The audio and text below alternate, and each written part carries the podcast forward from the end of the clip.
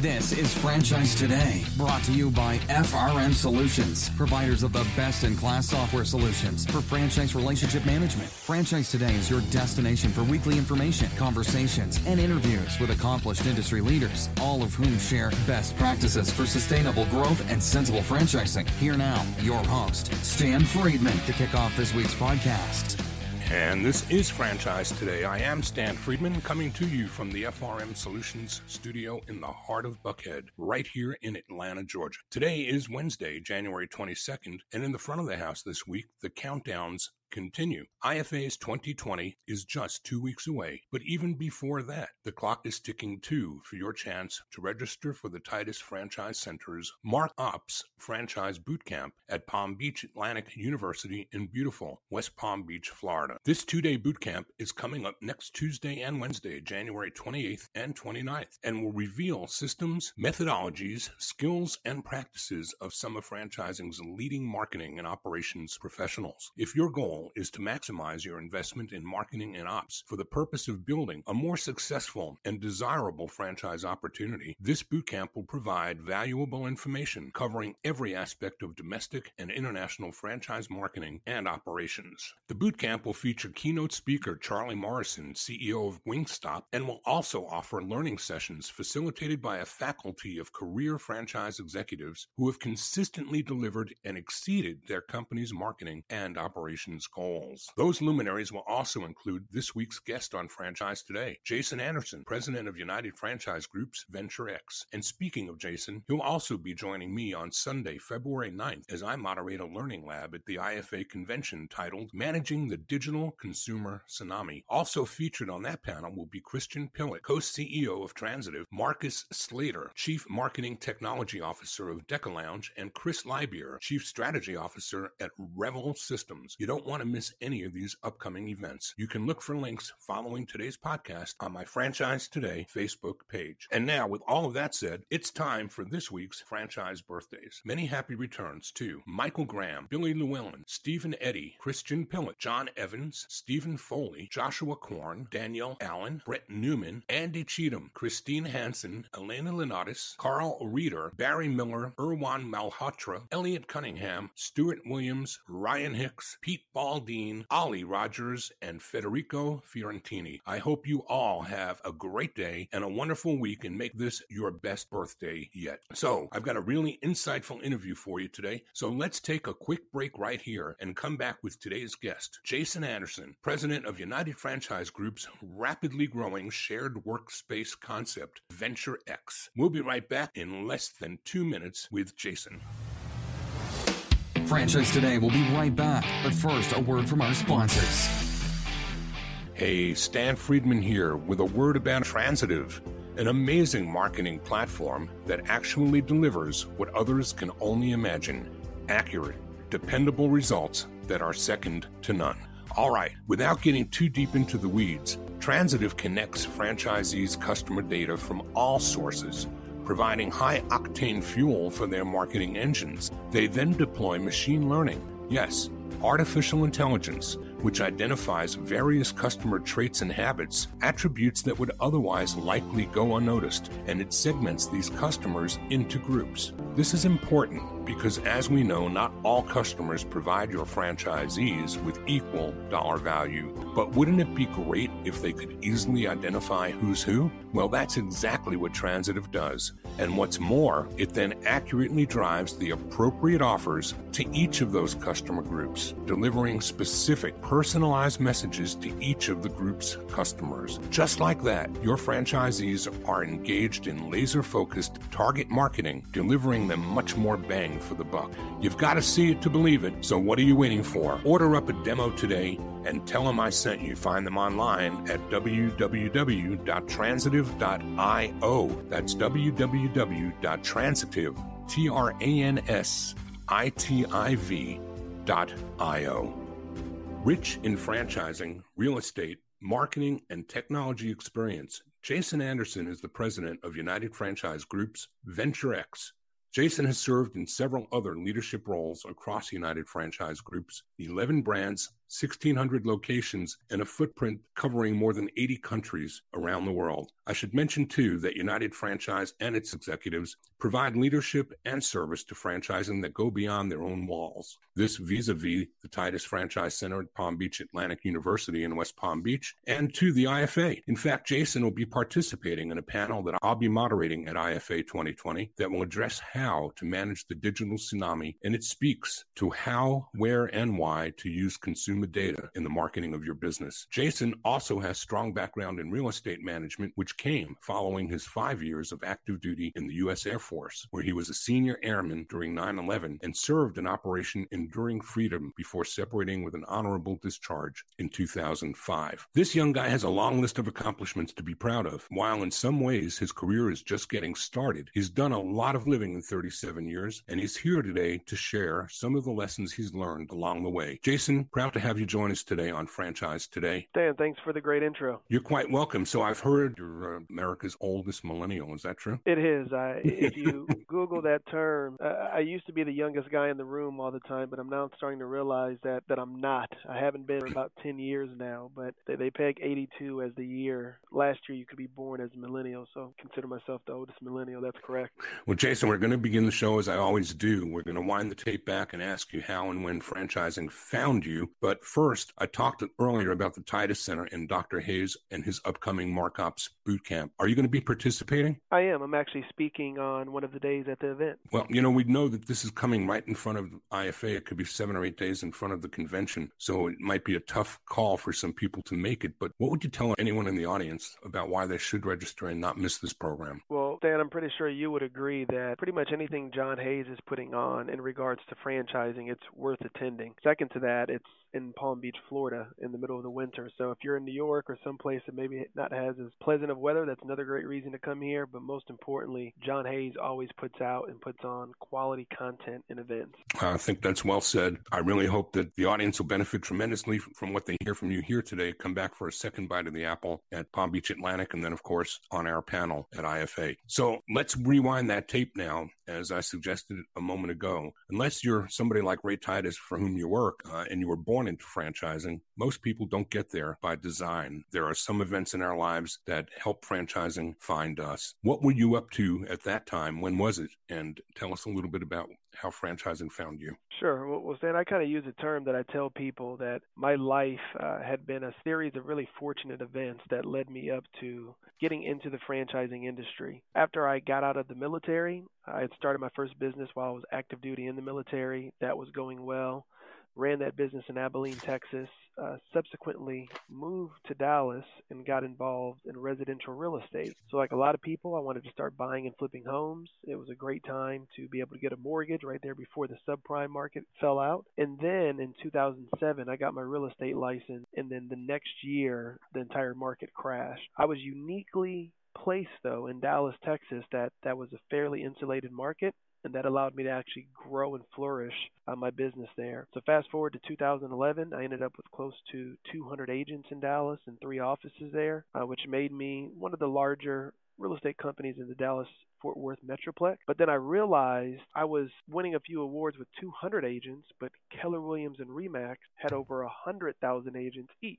And I truly could not comprehend how they were 5,000 times, 500 times better than me. So I really started digging into what they were doing. I read all of Gary Keller's book, and eventually it came up to the common denominator that every company that was bigger than me in real estate was a franchisor. So that's really what got my interest and piqued my interest into the franchising industry. So I figured if this is what everybody else did, it must be what I need to do. So I was fortunate. I kind of looked up what it took to franchise your business. Uh, I was then subsequently acquired by a publicly traded company who did just that. The franchisor started there. They ended up selling a few, bought the franchise back, and it's still running to this day. And that's how I got started in franchising. Uh, I was fortunate that I won a few awards when I sold the business. Uh, I was in the inaugural edition of the Forbes 30 Under 30. I was on the cover of Realtor magazine, and then within 90 days of winning those awards, I had signed a non-compete for residential real estate. Connected with a company, as you mentioned, United Franchise Group. They were launching a franchise called Transworld Business Advisors, which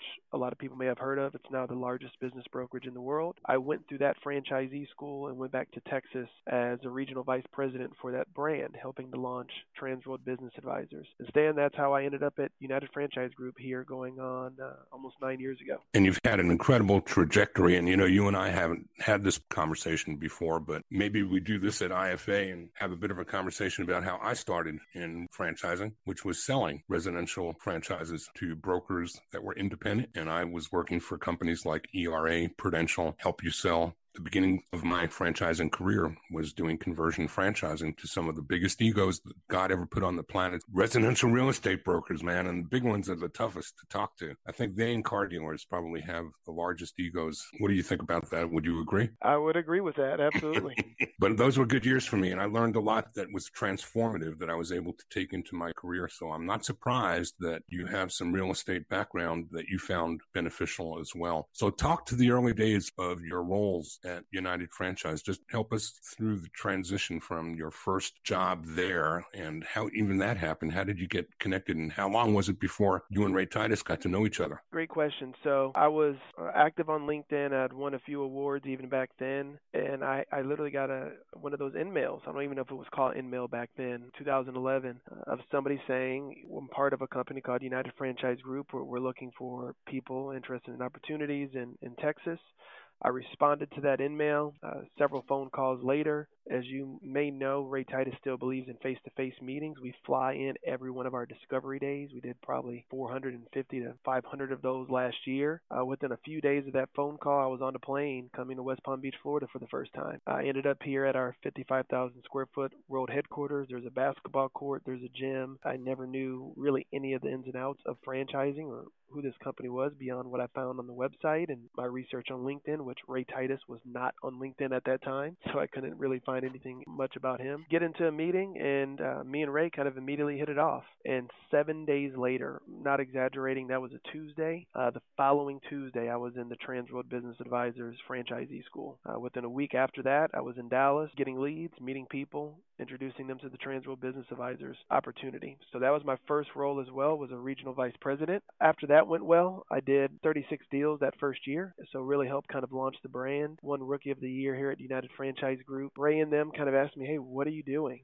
And and this is where kind of my technology background really came to play. I brought in a lot of my real estate brokerage technology to franchise sales. One of the things, Dan, I'm not sure if you've ever connected the dots, but I felt franchise sales was an absolute natural for me. Coming off the back of having brokered several thousand real estate transactions at that point, I found selling a franchise to be almost identical of a process to selling somebody a house. Everybody starts off, they really don't know what they want. They always want to buy something more than they can actually afford. There's a bunch of convoluted paperwork that the government has got involved with to just make things more complicated. There's financing, and then finally there's sitting down, paying, signing, and moving forward with something. So I was very familiar with this process driven sales. From the success we had in the Southwest region, about a year and a half later, Ray asked me to move to Los Angeles. Uh, my wife had never lived outside of Texas at that point. I sent her a text, and a few months later, we were on a plane moving to Los Angeles. Went to LA uh, with the purpose of getting my real estate brokerage license in Los Angeles in California for the benefit of launching Transworld there. So, spent about seven months, got my broker's license, helped launch Transworld in California. About seven months to the day after that, Ray asked me to move to Florida. So, I lived in California for nine months and then flew down here to Florida and took over as the director of franchise development. At that point, Ray pretty much gave me free will to take over and try to bring United Franchise Group into the 21st century. So I worked with the team here, developing a lot of our systems and processes and CRM and marketing automation and new websites. Uh, we did very well. We had some very successful years. We doubled sales the following year. That led to me working with Ray to launch the consulting arm of United Franchise Group, uh, which was Accurate Franchising, who has now grown to be one of the sizable franchise consulting companies. We're still there. We'll be at IFA and pretty much at every IFE event this year. Ray then really saw I had a knack for technology after launching Accurate Franchising. At the same time, I also became the Chief Technology Officer for UFG, so I had two roles. And believe it or not, this all combined brains together to how I got started in VentureX. They contacted United Franchise Group in regards to franchising in 2015, which by 2016 I was running the consulting arm. So I was there part of the initial team, really doing the initial feet on the ground thought process and business planning for turning VentureX into a franchise. And then as of January of last year, after Ray acquired 100% of the rights to VentureX, I've been running the VentureX franchise brand. So that's probably the whole podcast there, trying to go through my hmm. history with uh, with United Franchise Group. But it's been nine years, seven roles, three states, and I've been to most industrialized countries uh, in the world over that time frame. That's a great story, and it's literally the best story you can find in the world. Is landing at a company that you can change jobs seven times over the years and never leave the company. Right? You just continue to grow into new opportunities as United Franchise Group has grown into a portfolio company from what was once a single sign company. So great growth. And it's great that you share vision and values with Ray to the point where you've been able to stay at parallel lines for this length of time and continue to grow. So tell us about VentureX. And I've had the good fortune of touring the facility in West Palm and seeing what to me was the most amazingly and different than anything I've ever seen for a shared work environment. But let me ask you to share with the audience what makes VentureX different. Sure. I really love that question. And I believe when you came to visit the VentureX here in West Palm, they hadn't even either just began or hadn't finished their expansion. That location is now double the size. We've actually taken the second half of the space and they finished almost all of the quarter billion dollar redevelopment of the mixed use development CityPlace that it was in, which is now named Rosemary Square. So I bring that up because we had a lot of people that even came down for discovery days a year or two ago that we're bringing back down to see what the location now looks like. So if you were impressed then, you'd be really impressed now. But Stan, to answer your question, in flexible workspace slash co-working, obviously we know and people have heard all the news of the different players that are out there. About a third of our owners have actually come from the hospitality industry to get into co-working with our franchise opportunity. And at first you may not really connect the dots of what the similarities are, but if you're looking to buy a large investment franchise, we're pretty similar to the hospitality industry at the base level. Meaning if you're looking to buy a hotel, you have to get a building, you have to furnish all of the rooms, you have a lobby for people to come in and then you rent those rooms by the day of the week or potentially long term. But one of the pitfalls of hotels, and these are great brands, not a knock on them, they're 24 7, 365, and you have bathrooms in every room. So it's a lot of maintenance and it's literally open every day, all day. Co working is essentially the same business model. You get a space, you furnish it, you can rent that out by the day, the week, or potentially long term. But the hours are Monday through Friday, 9 to 5, instead of 50 to 100 employees, you only need three or four people to run it. Now, the reason I bring up that hospitality analogy to answer your question is in hospitality, people are very familiar with three star, four star, and five star hotels.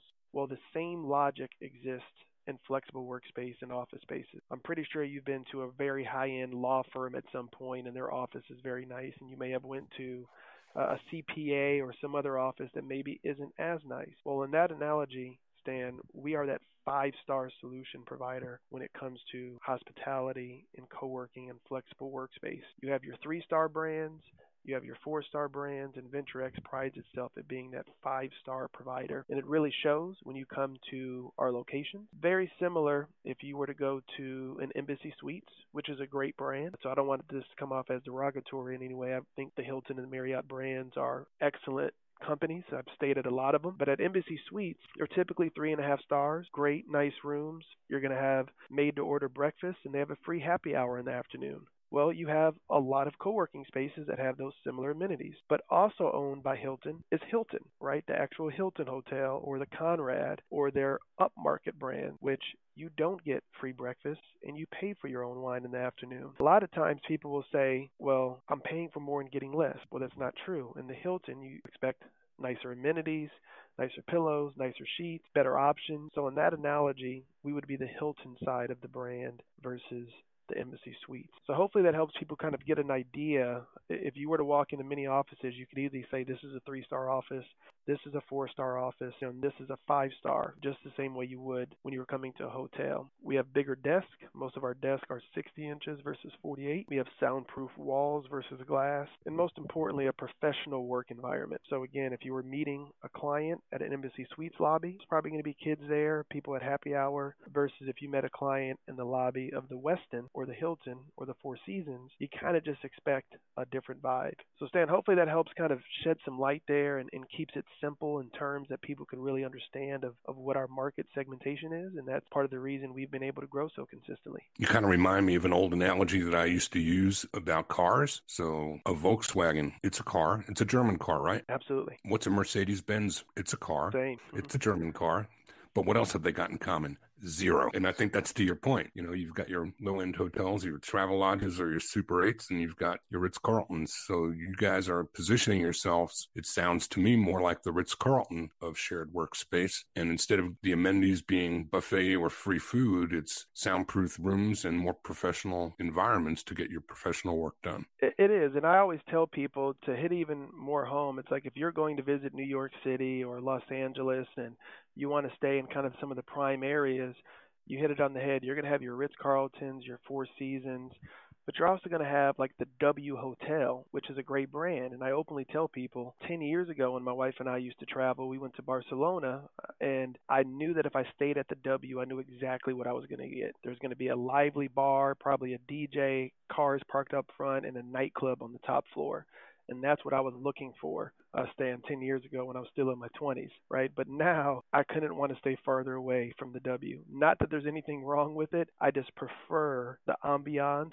and the environment of a Four Season or a Ritz Carlton. So, like I said, you have your brands that in co-working and flexible workspace that fit the segmentation of your Courtyard by Marriott, your Embassy Suite, your W Hotel. But then there's still a huge market and a big crowd of people that want to stay at the Four Seasons and the Ritz. So that's the market that we're going after. Again, it's not a knock on any of them. Hilton owns every variation, you know, from three, four, five star hotels, similar with Marriott. So, like I said, in this case, we focus on that five star market. Well, and the evolution of your tastes as, you know, one of America's, if not the oldest millennial, I guess your taste has changed along the way. And, and with that, so many other people who have gone to shared workspace may have found that the amenities that they were looking for back in the earlier days are not the same as the ones they find themselves needing today. So we got a pretty good look at the consumer side of the business. Why don't we take a quick break here and let's come back on the other side of the break and talk some more, Jason, mm-hmm. about the franchise.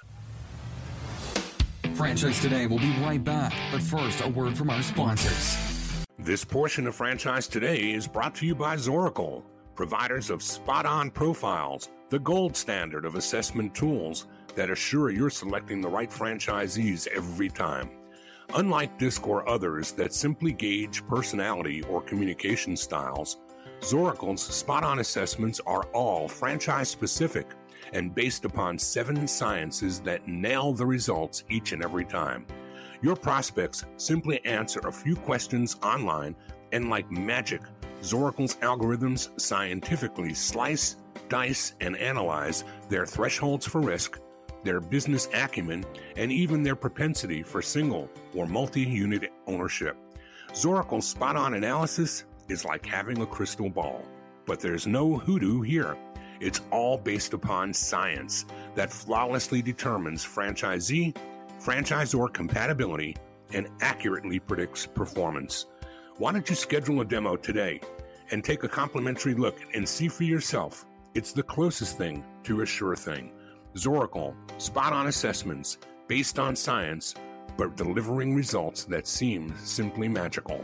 Check them out at www.zoracleprofiles.com and we're talking today with Jason Anderson, president of Venture X United Franchise Group's co working spaces, growing rapidly around the country, around the world. Jason, tell us a little bit about the franchise side of the business. Uh, Venture X was started in 2012 and probably one of the least known co working markets in all of the United States, Naples, Florida by a real estate developer named David Diamond. Him and his son Brett Diamond launched the concept, and immediately the location was sold out.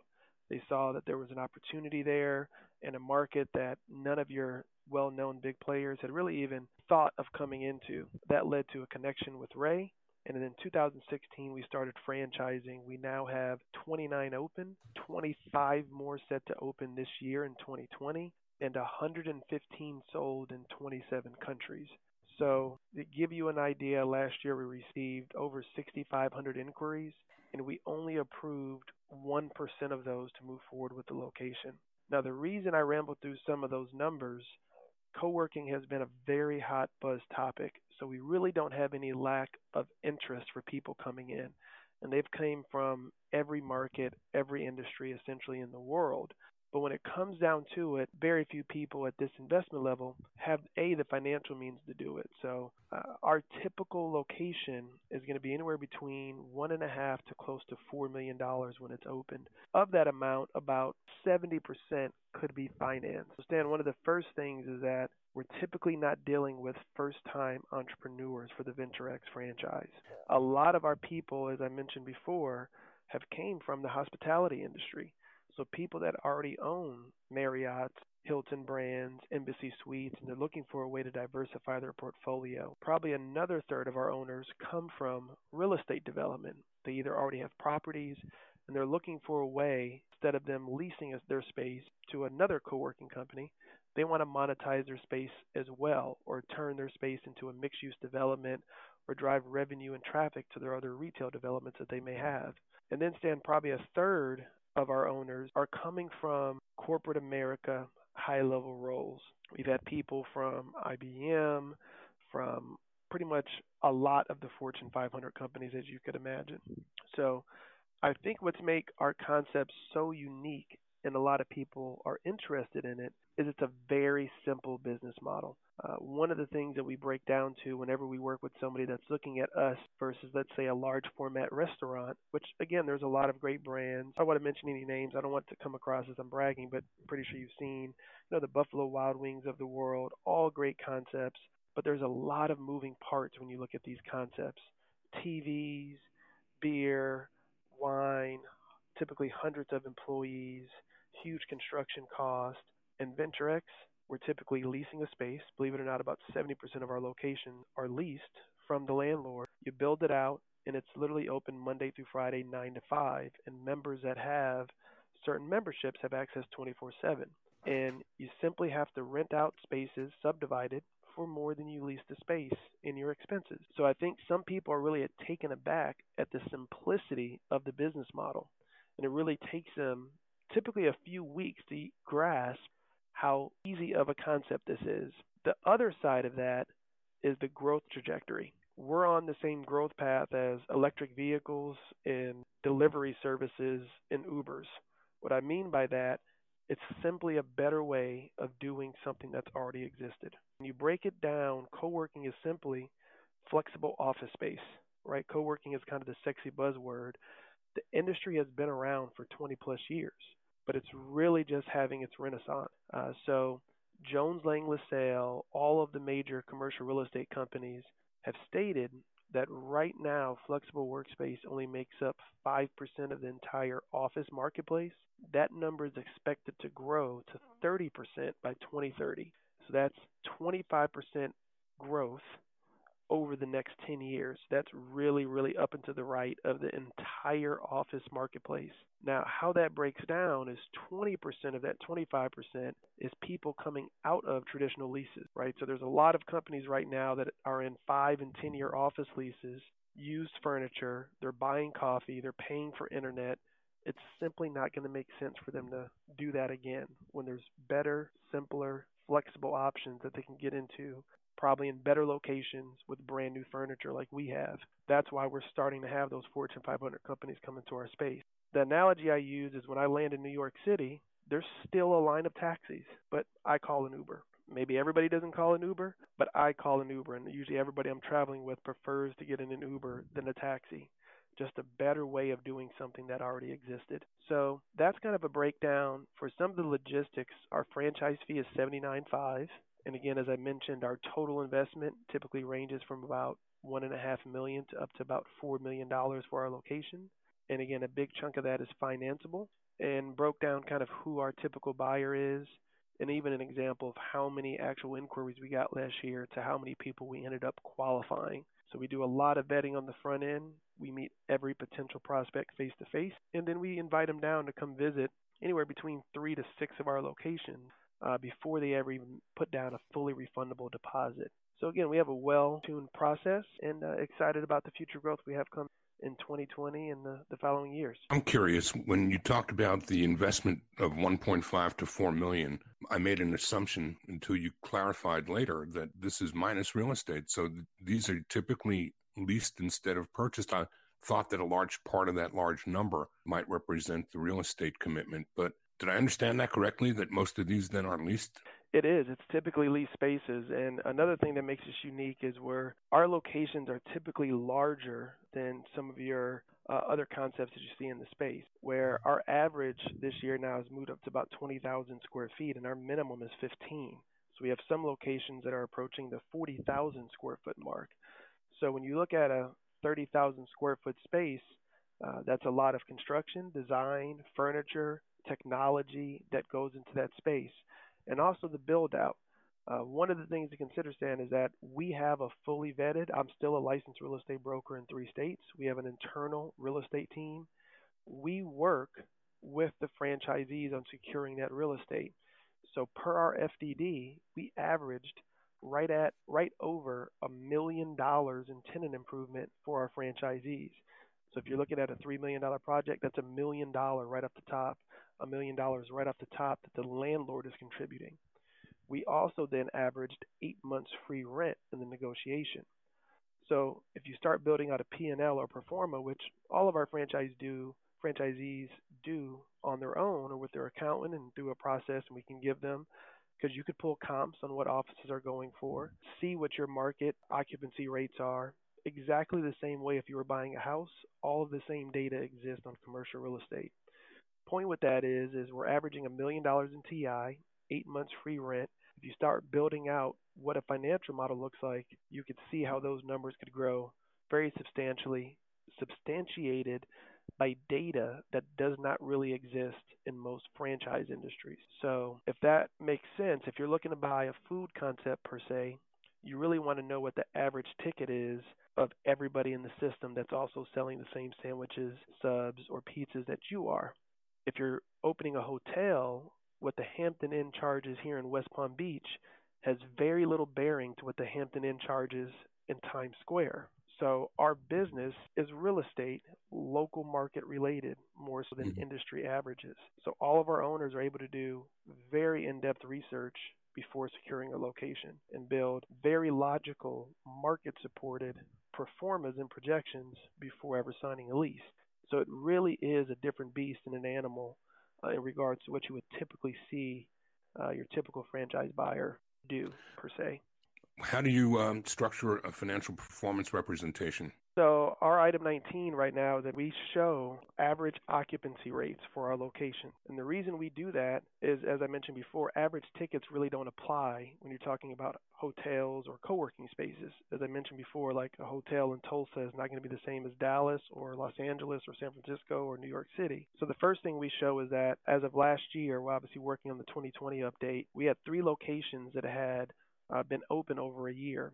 Each of those locations had hit 100% occupancy. Now, what's important to understand about that is occupancy, 100% occupancy is not 100% of potential revenue. That just means the occupiable seats that they had, meaning your private desk and your private uh, offices, were all at some point occupied. They still had community memberships, conference rooms, event space rentals. So that was a great number. We then tiered down to show what the locations from 6 to 12 months were doing. That was 74%. And locations under six months average 25%. We then showed that average TI, the $1 million, average free rent, and then everything else, you're going to be using real time localized data to build your performa. So to, to drive that home even more, to use the real estate analogy, if you're looking to sell your house or buy a house in a subdivision, you don't want to know what people sold for on the other side of town. You want to know what people sold for in your subdivision, not five years ago, not two years ago, probably the last six to 12 months is what's going to matter to you. Exact same scenario exists when we're looking at a space. We've had locations that we looked at three years ago that don't make sense, but now those developments have been built. People are moving into the market. Now they make sense because the market has changed. So we're using localized market data with every franchisee every time to uh, to make those decisions before we go into a new space. So, if I understand correctly, high net worth individuals that want all the benefits of a restaurant minus all of the inconveniences and all of the penny profits they struggle with in labor costs and cost of goods, um, that's your buyer. And you don't find those being first timers either. So I think we see the profile and understand who it is that you're appealing to. Jason, what have I not asked you, if anything, that you wish that I would? Because we're very rapidly closing in on the clock. Any questions that I should have asked and didn't? Oh, that's a hard question. Taking me off script here. I, I usually say, Stan, that uh, obviously I'm biased uh, about our industry, but like I said, I, I think really if you have a potential prospect, if you're a franchise consultant, if you're looking to buy a franchise, and you're looking at the large investment side of the business, um, I think a lot of people, and as I mentioned to you, we've had a lot of people do the research. There's very few industries overall at large investments that have the forward trajectory that we do in this industry. And again, everything we do from a sales perspective, I'm able to point to third party validated data. Now, that may seem like a very basic statement, uh, but then you've been in franchising a long time. I'm pretty sure you realize that that's not true with most industries right? There's nobody really compiling data on how many pizzas are being eaten on a daily basis in New York City. Well, you could guesstimate it's a lot because you see all the locations. Mm-hmm. There's no third party data and information compiling that. Every block of America, building by building, has been tracked on LoopNet third party data, local commercial real estate information. So you're able to get a level of information when you're making this purchase that simply doesn't exist in many other industries. And that's one of the true reasons people buy. I would love to think that, you know, we're, we're just the greatest salespeople and, then we have the slickest presentation. We came up with it. Our buyers are making an extremely logical decision based upon factual, localized market data that's being substantiated not just by us, but by their local commercial real estate broker that we connect them with before they make the decision. So I just wanted to leave the audience with that. You know, kind of have that sink in for a second because, like I said, that information does not exist in 95% of franchising industries that we have the benefit of having that. A location either makes sense or it doesn't. The same way a house you're buying either appraises or it doesn't. Very similar scenario. A new and better way to do something that we've all done forever is what you coined as a phrase earlier in this interview. Innovation and disruption are things that I've known from Ray Titus for years, and clearly speaking with you, your passion for disruption of status quo is more than evident. Appreciate you taking the time to share with the audience here today. How about some contact info for those that might want to get in touch with you and find out more? Sure. Well, you can reach me on LinkedIn. That's always an easy way to get there. It's Jason R. Anderson. There's a lot of Jason Anderson, so you probably need to add the R there, or just Google Jason Anderson Venture X, and that should pop up. Or you can email me directly at jason at venturex.com. I would give my number out, but I spend so much time on the road, you'll probably get my voicemail. So it's better to send me an email to jason at venturex.com or just connect with me on LinkedIn. Jason, it's been a real pleasure. I look forward to seeing you in a little less than three weeks when we are going to be at IFA in Orlando. Can't thank you enough for being here. Thanks, Dan. Well, there you have it. Another insightful guest and interview. More to come next week when my guest will be Soccer Shots co founder and partner, Jeremy Sorzano, talking about when, why, and how he and his co founder, Jason Webb, began adding executives to the team, a third partner to ownership, and eventually replacing themselves with seasoned professional franchise management and the difference that it's made to the trajectory of their business. Remember, you can subscribe to Franchise Today at Blog Talk Radio and that you can download us from iTunes, TuneIn, Stitcher, and virtually any place that podcasts are found. Please remember, too, that you can ask Alexa to play the latest episode of Franchise Today. Please like us on Facebook and remember, I'd love to hear from you with recommendations for guest interviews as well as any thoughts or comments you'd like to share about the podcast. All of my contact info is easily found on my LinkedIn profile. So until next week, I'm Stan Friedman wishing you the best, the very best of all things franchising. And Franchise Today is out. Franchise Today is a production of FRM Solutions, providing best in class CRM tools to empower relationships with prospective and existing franchisees. No excuses, just solutions. Find them online at FRMSolutions.com. Join Stan every Wednesday at noon Eastern for another live episode of Franchise Today. Or, as always, download episodes on demand at blogtalkradio.com or iTunes. Judy was boring. Hello. Then Judy discovered ChumbaCasino.com. It's my little escape. Now Judy's the life of the party. Oh, baby, Mama's bringing home the bacon. Whoa, take it easy, Judy. The Chumba life is for everybody. So go to ChumbaCasino.com and play over 100 casino style games. Join today and play for free for your chance to redeem some serious prizes. chumba ChumbaCasino.com. No purchase necessary. Void where prohibited by law. 18 plus terms and conditions apply. See website for details.